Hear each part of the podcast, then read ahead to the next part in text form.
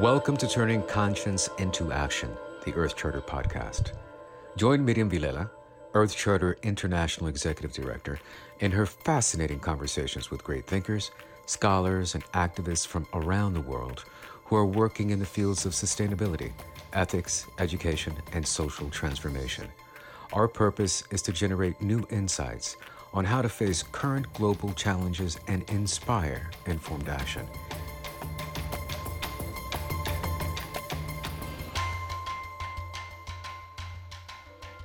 Today, we are going to have a conversation with Gus Speth, who is the founder and former president of the World Resources Institute, WRI. He was also co founder of the Natural Resources Defense Council, NRDC, and senior advisor to President Jimmy Carter and Bill Clinton. Gus Speth served as administrator of the United Nations Development Program, UNDP, and was Dean of the Yale School of Forestry and Environmental Studies at Yale University. I must say that I have uh, made good use of your books, Gus, for myself and many of the courses that I have taught over the years. Thank you so much for joining us today. Well, Miriam, it's glad to be with you. I'm happy to be here. Yes. So um, I would like to start with a question because I have been following some of your speeches and, and writings, and uh, you have been making strong arguments on the need to promote a transformation in consciousness in American culture. Could you share with us what do you mean by that and why? Why do you talk so much about transformation of consciousness? Well, I think we are uh, in, the U.S. and in maybe many other countries, uh, uh, countries that I got very familiar with when I was in the United Nations. Uh, we're beset with a set of values uh, and and habits of thought uh, that really don't reflect the, today's needs. They may have been appropriate for some earlier time. Uh, and but they they're not appropriate uh, today. Uh, we think about rugged individualism as being, uh, for example, uh, something to be prized, and people talk about rugged individualism in the U.S. But it really is a uh, a great burden today for things to be so much premised on a, an individualist approach rather than a communal approach and rather than a common approach and a whole approach that links us all together. Individualism is a bad value for today's needs. Uh, we uh, probably we it has been always a bad value, but predominant. Yes, and uh, the uh, then we uh, we think about. Um, uh, ourselves all, the time as as the dominant species on the planet, as the the, the top of the, the pyramid, as, and, and that everything else is inferior uh, to us. And uh, this anthropocentrism makes us uh, uh neglect the, our, our role as uh, part of the natural systems and, and, and our close kinship to, to wild things. And, uh, and, and we, we need to get beyond this anthropocentrism, which always says that you know, we're number one and we can do what we want to do and we can appropriate as much nature as we want to appropriate and in the process destroy an awful lot. And um, another bad habit of thought that we have now and, and uh, is what, what you could call contempocentrism, which is to put everything uh, in the contemporary context and not think about the longer run. And that's also killing us with the climate issue and the loss of biodiversity and other problems. Um, and I could go on like this, but there are a larger set of issues our materialism, our consumerism, our tribalism. Uh, these are all old values that, uh, that no longer make sense today. And so we need a new consciousness, a new habits of thought.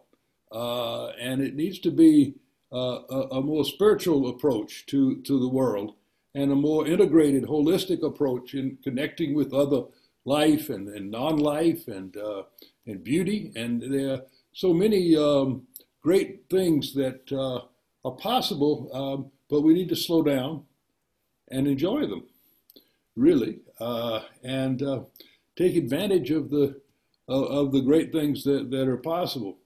I um, and and focus on the non-material uh, things of life.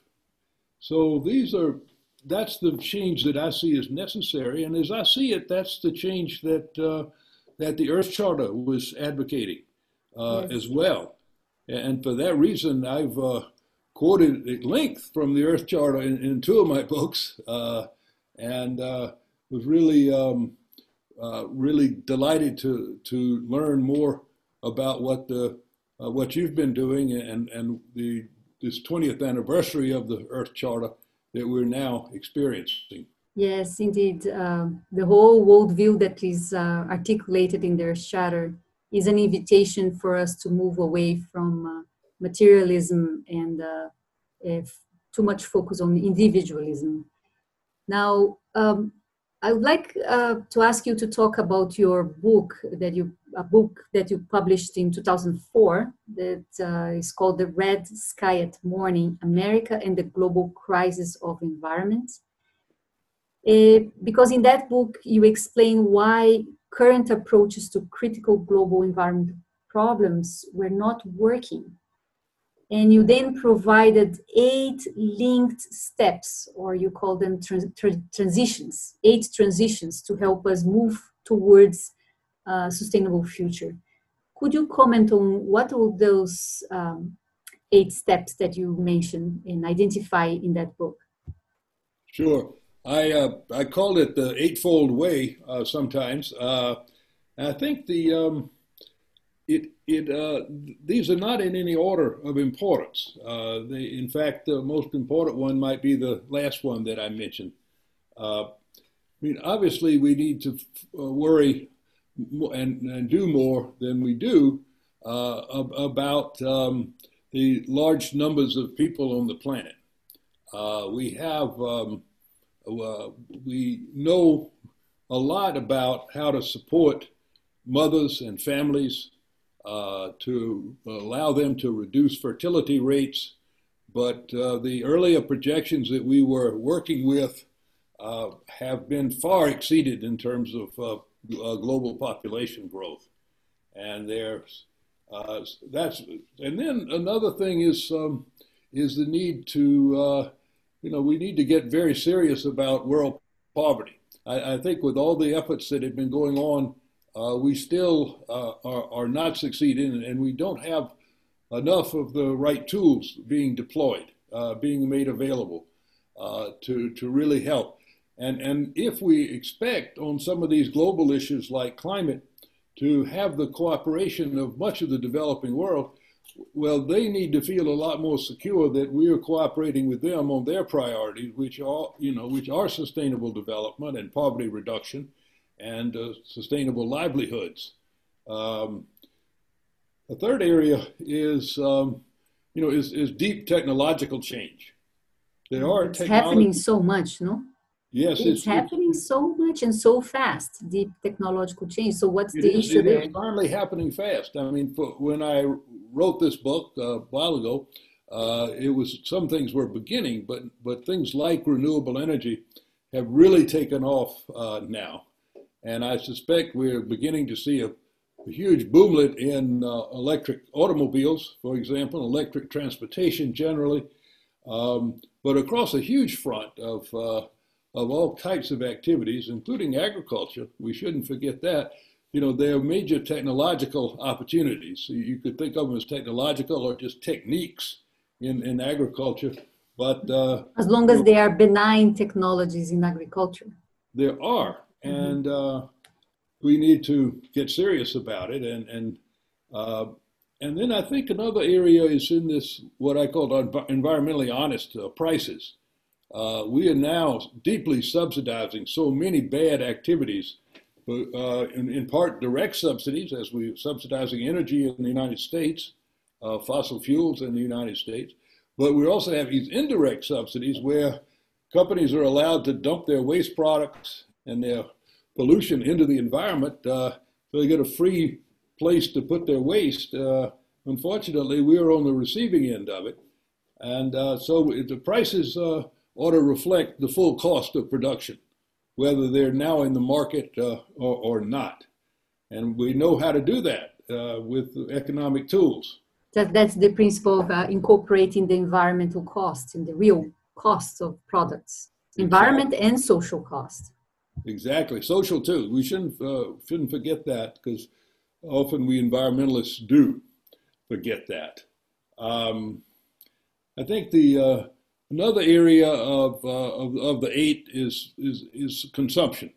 Uh, it, you know, we have a lot of superficial change in the area of consumption where people look for green products or or, or try not to uh, use uh, plastic bags. And these things are important. I don't uh, deny that they are important, but we need also to think about the aggregate amount of consumption and, and our commitment to forever growing it every year and, and doing, you know, shop till we drop and seeing consumerism is, you know, is a false, uh, false uh, premise. You, you know, we think we can meet our deep needs by, you know, non-material needs by purchasing material things, and people uh, do that all the time, every day, and it's just totally out of control. It fuels uh, you know, growth that is uh, destroying the environment. We need to find a way to, to have sustainable livelihoods, to meet people's real needs,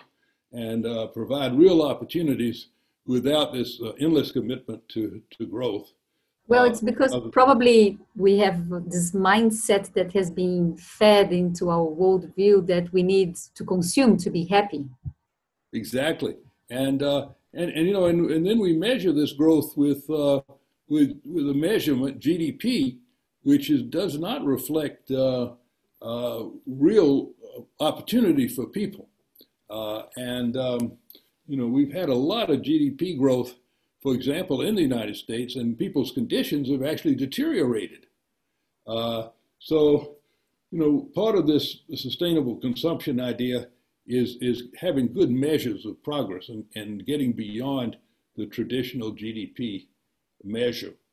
Um, I think another dimension, of course, is the one that you, you work in uh, directly, and that is knowledge and learning. Obviously, if people, the, the more informed uh, people are, uh, and the more they understand the world and other people and other cultures, uh, and particularly the more they understand science, uh, the uh, better decisions are going to be.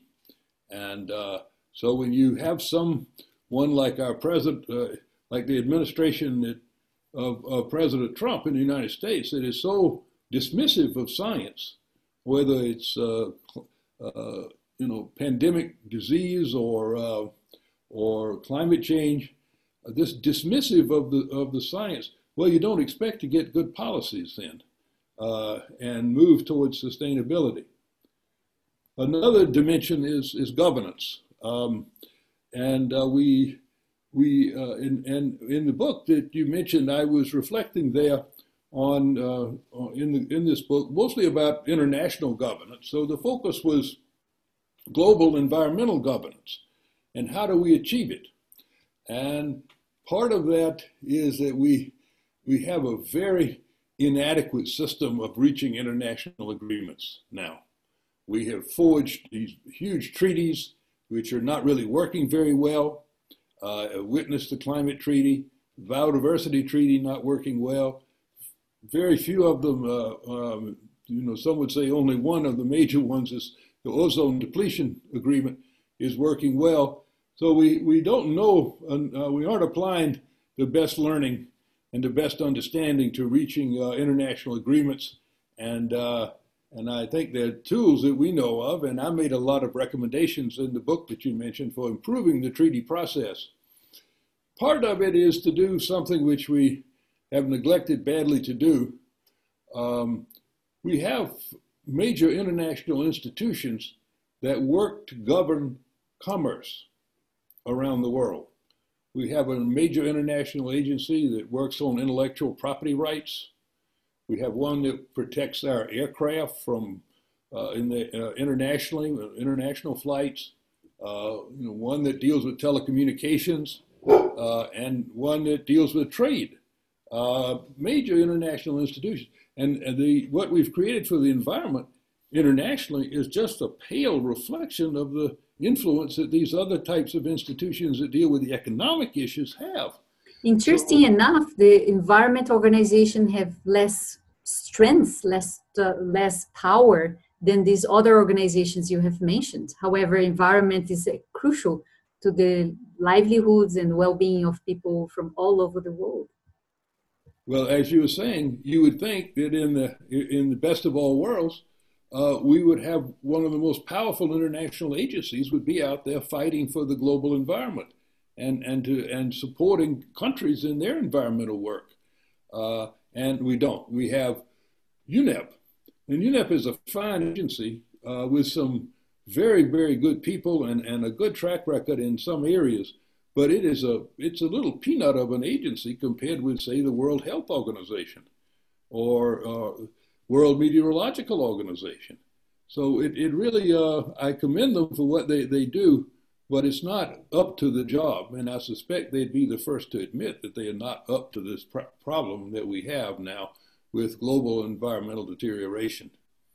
Um, and then, you know, we talked a minute ago about the need for a, a, a spiritual transformation, a transformation in consciousness uh, where we begin to see the world anew and, uh, and, and differently. And uh, that is the last uh, transition of, the eight. And it's a transition in, in, in culture and consciousness um, and along the dimensions that I embraced before uh, when we started out.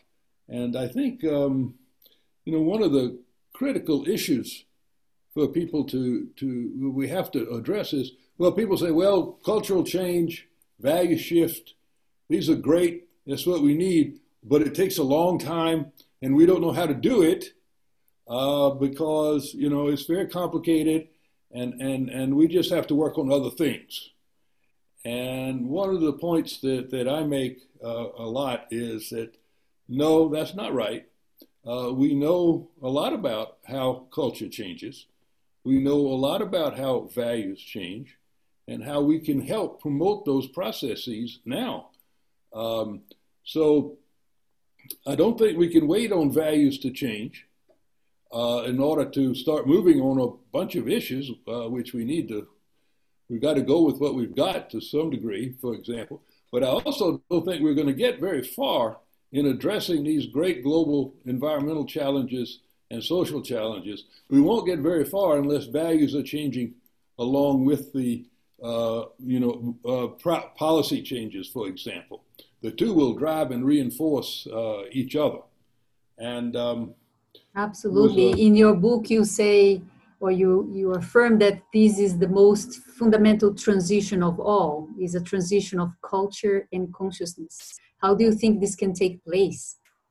Well, that's, that is the, the question. And I did try to look at that. And uh, I, I, asked a bunch of, uh, of, social psychologists, I said, well, what would lead to a, uh, a, a kind of a cultural transformation? Uh, and, and one answer that came back very frequently well, a crisis.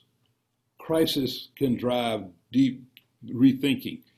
Crises can delegitimize the current system, for example, or delegitimize a government and, uh, and, and, and make people think about an alternative and, um, and become more aware. So it's a sad thing, but, uh, you know, to some degree, uh, I think we, the world's big changes are going to be crisis driven. I wish it weren't true, but it's already happening on climate.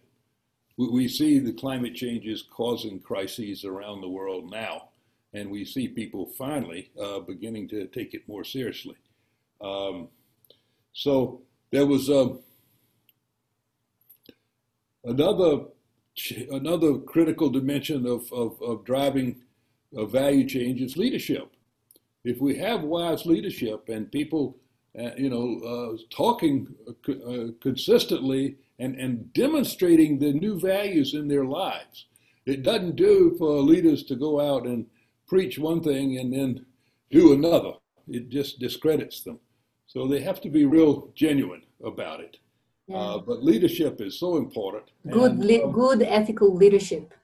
ethical consciousness leadership. honest leadership.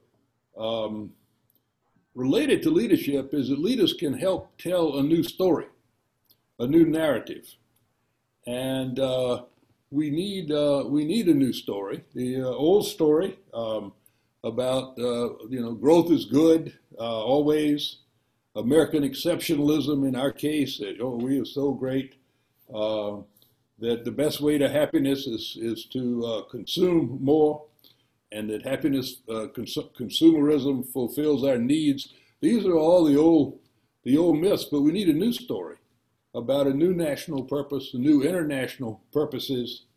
Um, and uh, you know, I have a friend who's working now to build a, a movement of um, of global citizenship uh, and you know, and and and, and develop the idea uh, that we have um, that there ought to be an international declaration of of, of human duties to go with the Declaration of, of Human Rights, which Well, the reality is that we are all part of uh, not only the country where we were born, but we're also part of the planet. We were born on this single, unique planet Earth that we come from. And as we have human rights, we also have uh, duties and responsibilities to care for the planet. And therefore, it's kind of this uh, image of uh, being part of the country where we come from, but also being part of this planet Earth uh, that uh, entails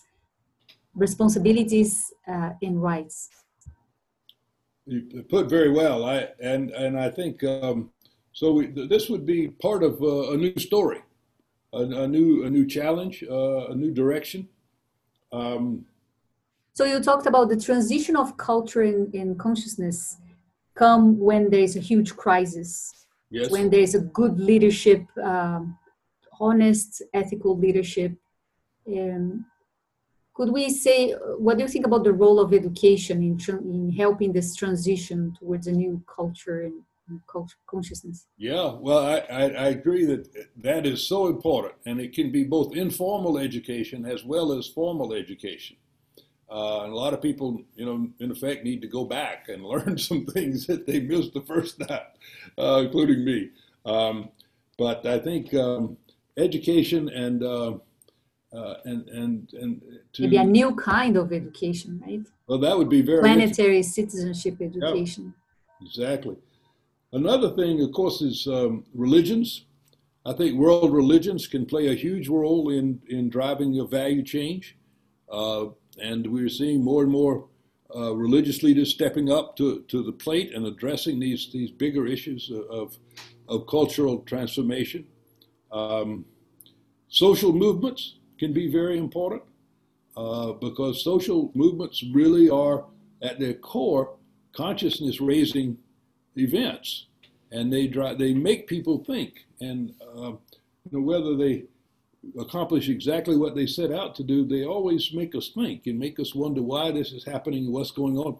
And we can see this uh, certainly in the U.S. with uh, the revival of the uh, of the civil rights movement uh, today, occasioned by all, of the police brutality and things, and and movements around the world.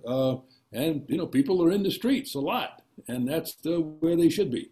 Uh, I'm I'm a great believer in peaceful uh, demonstrations and Sure. peaceful uh, civil disobedience if uh, if needed.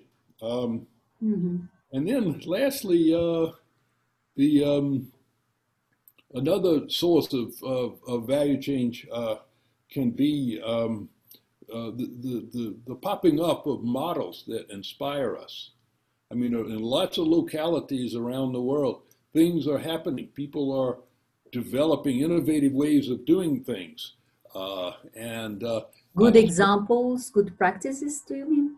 Yes, good practices, uh, best practices, really, for, uh, you know, and lots of, uh, we may be dominated by big agribusiness, but there are a lot of things going on in, in, in smaller farms around the world today, regenerative agriculture, uh, and other you know, organics and other things that are taking, you know, making a real impact.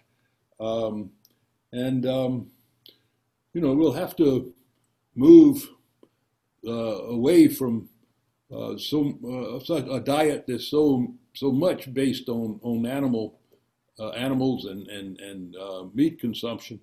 Sure. So there are a lot of and there are a lot of ways to do the, these things. A lot of models, uh, different types of enterprises, of business enterprises that are Probably there are a lot of models, but we need to give more visibility to those good stories, good practice models. Yes, there are some, you know, there are some good websites that try to do that, but but still, it it, it really is invisible to a lot of uh, a lot of people. We don't. I mean, we're, we're the great things are happening, but but not that the people. It's mostly known by the people who are doing them. Uh, so, uh, so if you put this package together of things, you know, which uh, uh, I did in, in, in, one of my books, uh, America the Possible, um, you know, I, I, showed how these, these various factors could interact to drive value change and cultural change and transformation. Um, and uh, I, I, even wrote a poem about it, but uh, I started writing poetry books now, and I uh, in my second book of poems, I wrote a poem about this. So this is wonderful. Uh, anyhow, yeah, through um, the arts, it's another way of getting to people's uh, heart and mind. Uh, through I think we've got to do a lot more of the heart. Mm. Yeah. Okay, so now in 2008, uh, you published another book uh, called "The Bridge at the Edge of the World: Capitalism, the Environment, and crossing from crisis to sustainability. In that book, uh, you call for a new consciousness and a new worldview. And you also talk about seed seedbeds of change. What are these? Could you share uh, or give us uh, a gist of your ideas in that book? Well, I guess the place to start, uh, since we started with the environment, and if you ask people today, what is an environmental issue? They're likely to say climate or biodiversity loss, air pollution. Um, but what if the what if an environmental issue or is anything that is impeding or stopping environmental progress? Those should be environmental issues too, right? And if you look, if you if you answer that question, well, then you get into a, um, a series of, uh, of deeper issues about the way our, our economy works and our politics work. Because if you have a politics that's dominated by money, dominated by giant corporations, the most powerful actors in the political system are corporations. If, if your democracy is dominated by corporations and money, well, you're not going to make a lot of environmental progress.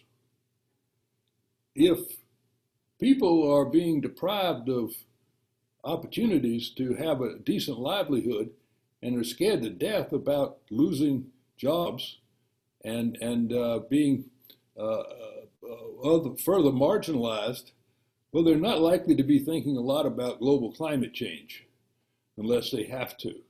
So this vast social injustice in the society is a clear impediment to environmental uh, action and progress. Um, when I hear you talk about that, it came to my mind an environmental problem is our own mindset. Yes. Well, I was going to mention exactly that. I mean, if in fact you, uh, you know, your your your your public discourse is dominated by uh, issues of, uh, of growth and, and, uh, and, and, you know, and, and we're constantly overwhelmed with advertisements. I mean, we forget how, how, how saturated our societies are with advertisements. And it wasn't that long ago that it, in the U.S. there were some restrictions on advertising. For example, you couldn't really direct advertising at children.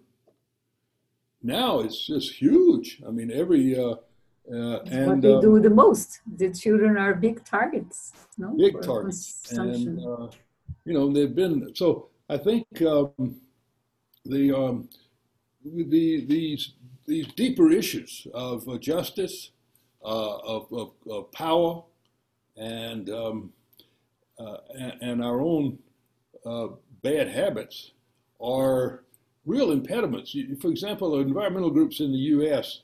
rarely talk about consumerism. They rarely talk about uh, changing, uh, you know, attacking corporate power. They rarely talk about um, you know, issues of justice, even though they might acknowledge that they're serious problems. Uh, they just don't address them, and it's not part of environmentalism as as we know it. I think that situation is better in many places around the world than it is in the U.S. and, and maybe in Europe. Uh, yeah, certainly uh, in Latin America, I think we see a lot of social environmental problems very linked you know, in a linked. more systemic, yes. integrated and, way it's, it's beginning to change here in the U.S. I would say, uh, but it's uh, it's it's not nearly where it ought to be. So these are the when, in the book that you mentioned. I looked at these issues of, of deeper change, and um, and the uh, and we've we've done uh, another book actually um, that we just got out, uh, and it's called um, the New Systems reader. And it's about it has 28 essays in it about alternative political economy uh, systems that um, would achieve much better results on, in general uh, than the one we have now. Uh, of course, you know, for a lot of people, it's pretty radical stuff, and they they think it's um, uh, uh, socialism or something else, but it's uh, you have to look at these changes individually, and uh, and we need a you know we need alternative measures of progress. Um, we need more democratic control of investment decisions. It's all now the banks and the big companies. Um, you know we need uh, greater uh, uh, forms of uh, bigger forms and big more companies that are run by workers and co-ops of different types and so there's a lot of changes that uh, that that are needed if we're going to deal in the long run uh, with these great challenges and the um, the types of um, uh, the eightfold way things that I mentioned. Uh, in a way, at the outset, those could be viewed as uh, as the initial steps, the things that need to be uh, addressed and and accomplished, and but the things that I've been talking about most recently can be thought of system change issues, mm-hmm. and they're going to take longer and they're going to be harder, but they are just as necessary. Absolutely. So mm-hmm. walk on two legs, so to speak. Mm. And we certainly need to advance uh, the transition to sustainability and press the accelerator to move faster towards that transition. Well, the this... speed is the speed is a, is a big issue because uh, mm. you know when the slow speed is a big issue. Uh, when I started working on these issues, I was really introduced to the climate issue when I was in government in 1979. So over 40 years ago, uh, scientists came to me and when I was in government and said, "You have to do something about the climate issue." 40 years ago. And we, we took it to the president and we got a lot of newspaper coverage on it back then. There were reports flying around uh, calling for action. Well, that was in the Carter administration. And, um, you know, you know how much has happened, I would say, say not happened, uh, in the ensuing 40 years. So now, you know, whereas 40 years ago we had time to do the thing right if we you know, did. But now we have no time. We're behind. We're way, way behind. And uh, so it's, uh, it's urgent. Now, these things that were once important are now urgent. Absolutely. At the end of that book you published in 2008, you use a metaphor. And it's um, you share a double metaphor I'd like to see if you can remember that, but it's basically a metaphor of the bridge across the abyss, uh, which uh, um, yeah, I would like to see if you can share with us what does that mean? Well, I'd be happy to try. Uh, it's basically you said something about uh, uh, no, the abyss that we can only be reached after we take the right path or something like that. Yes, well, I think um, well, it, it's, it's it's simple enough. I think uh, I'm afraid that we are headed towards uh, uh, an abyss, if you want to call it that, and it's it's basically think of think of the climate issue.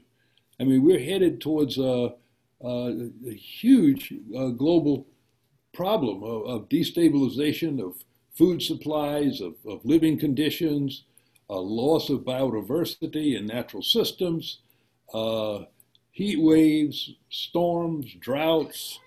Uh, it is it is already beginning, and it's it's going to be uh, you know uh, really uh, devastating uh, if we don't do the right things in an urgent way.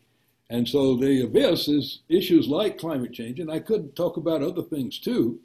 Um, and the, the, metaphor in the in the book was that there's there um, you know if if we if we we could find a path around the abyss rather than going into it. And, uh, and, and, but that involves taking up the kinds of things we've been talking about here today, uh, you know, with urgency and seriousness, uh, because we're not on that path now. And we're headed towards a devastating situation across uh, many, uh, you know, social and environmental issues. Mm.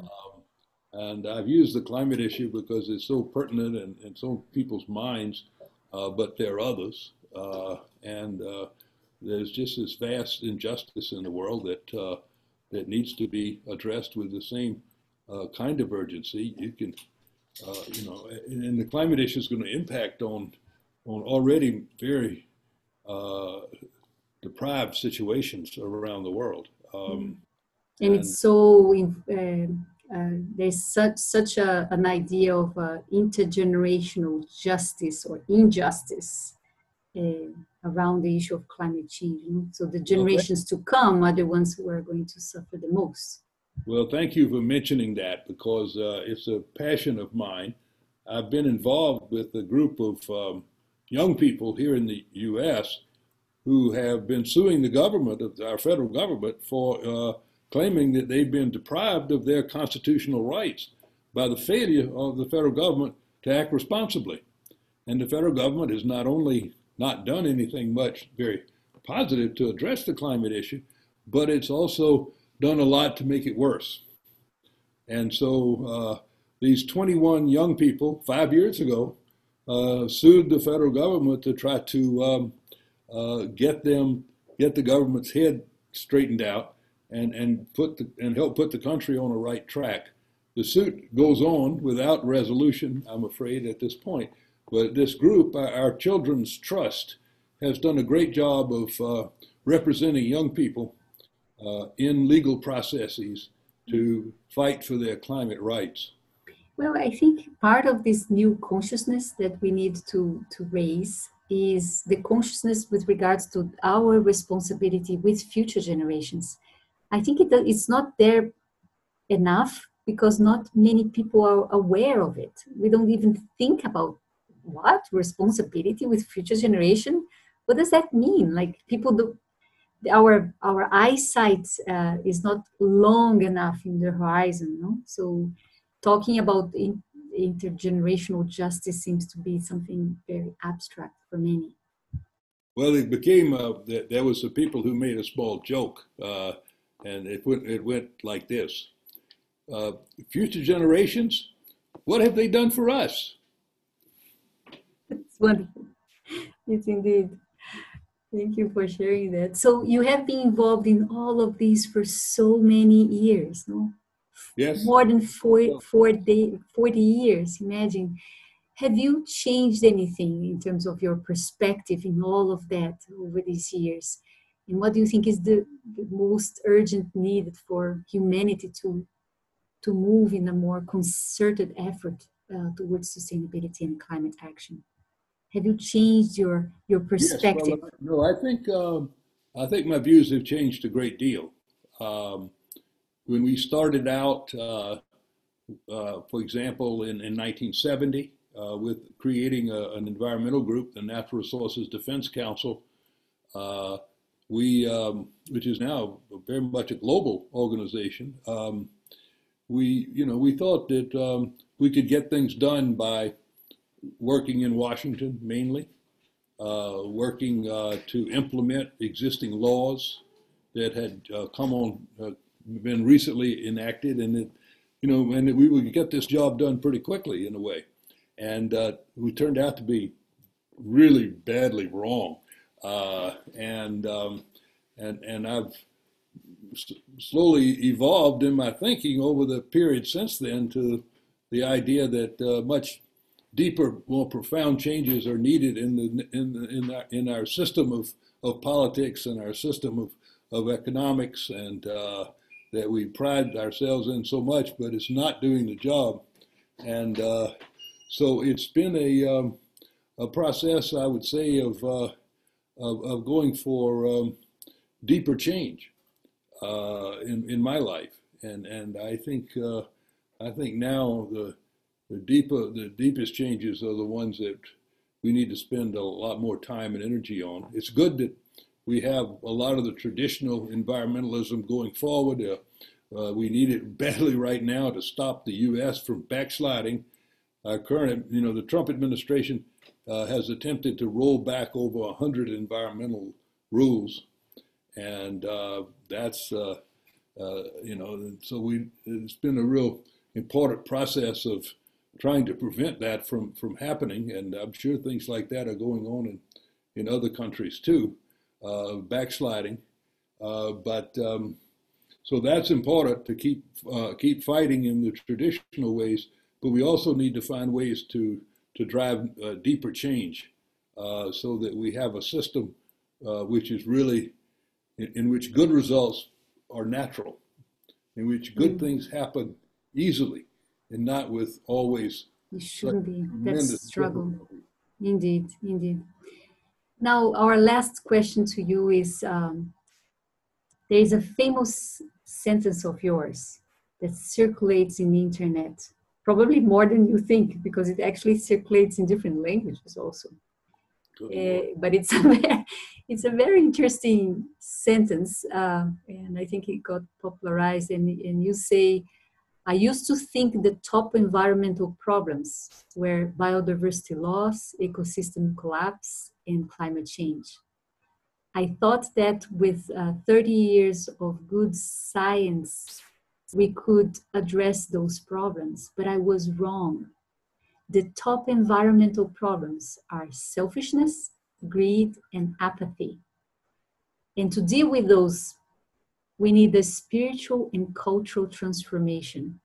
And we scientists don't know how to do that. That's such a good sentence of yours that circulates around the various internets. And I would like you to comment on that. Actually, when, when did you say that? Do you remember? Well, it's an interesting story. I mean, the first, except for one word, the story, the, the, the paragraph that you read, and it is circulating around, uh, except for one word, it, it is accurate. I, I, I, really, I said that, uh, and I meant it, and I still mean it. Uh, but it's got one word wrong, and let me clarify that, clarify that right away. I said we lawyers and scientists don't know how to do that. And because I'm a lawyer, I'm not a scientist. I could never say we scientists. Uh, so anyhow, that uh, clarif- with putting that aside, it's a very accurate statement of my view. And um, but the you, when when was the occasion you said well, this that? Is, this is the interesting part. I um, I've written all these books, and I expect everybody in the world to be reading them and quoting from them. But no, what they everyone is reading and quoting is a statement I made at a small conference. And one of the people there took it, wrote it down, and quoted it in a book that he wrote. So it's in somebody else's book. It's not even in my own books. However, I did write a poem about it. You want me to read you the poem? Yes, sure. I think that's so interesting because people are really circulating that paragraph of yours because it's so inspiring and so much to the point. Well, here. Thank you for sharing this story. So, so here's the here's the poem. But you're right. You're good to raise it, and thank you. Uh, it's good to be quoted, regardless, right? And but it's just too bad they got it a little bit wrong. Um, the poem is called New Consciousness. Decades of discourse led by people like me, lawyers, scientists, economists, and we are stuck. They can't do what must be done, which is to reach the human heart. The deep problems are avarice, arrogance, and apathy, dominant values badly astray. What we need is not more analysis, but a spiritual awakening to a new consciousness. So let's bring on the preachers and the prophets, the poets and the philosophers, the psychologists and the psychiatrists. Let's bring on the writers and musicians, actors and artists. Call them to strike the chords of our shared humanity, of our close kin to wild things. this is really wonderful. Thank well, you so much. It might be a good note to end on.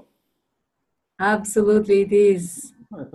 Thank you for all the work you have done and what you have been doing uh, to help us in this cultural shift, in the awakening of a new consciousness uh, for humanity. I think you have done a, a great contribution. Well, I wish it were bigger. mm-hmm. we we we, uh, we keep trying. That's about what we can do, right? You just got to keep have to keep trying.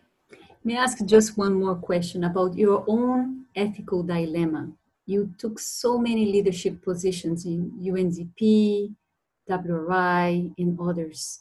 Probably you remember some difficult decisions and, and really ethical dilemmas you had to deal with. Oh, I think the hardest issues are always personnel issues. I mean, you know, uh, I uh, I don't. Um, I think I learned a lot about human resources, human management uh, during my experiences. Sometimes I'm sure at other people's expense, um, and um, but uh, that was um, the, the uh, and I think um, you know another thing is uh, it's not is obvious, but it creeps up on you, is that when you're in a position, you tend to play the role that is created by the all the circumstances around you. And we all try to do well and succeed, but it usually is success within the context in which we're operating. Uh, and you know, I think uh, looking back on, on, on my life, if I had had more opportunities or I had taken more opportunities to step back and question the system I was working in, uh, I, I, I, would have been better. Uh, I'm not sure I would have been made any difference, but it would have. I would. Uh, I'd feel better about it now. Um, so I think that's, that's, something we all have to, to be conscious of. Uh, we're usually called upon to, you know, succeed and do well in certain ways. And uh, it also is also a cautionary note about what types of jobs to take, uh, because you don't want to put yourself in a position, uh, you know, where you uh, are constantly having to do things you really don't like or don't approve of. Uh, and I, um, I see uh, so many people in government in that position uh, from time to time. Mm. I think this is a good advice for the new generation of young people who want to be ethical leaders and taking your advice in terms of uh, having that room of liberty to take a step back and sometimes question uh, yep. where we are. Well, I'd like to think the younger generation is doing doing uh, doing more of that than than my generation did. Mm-hmm.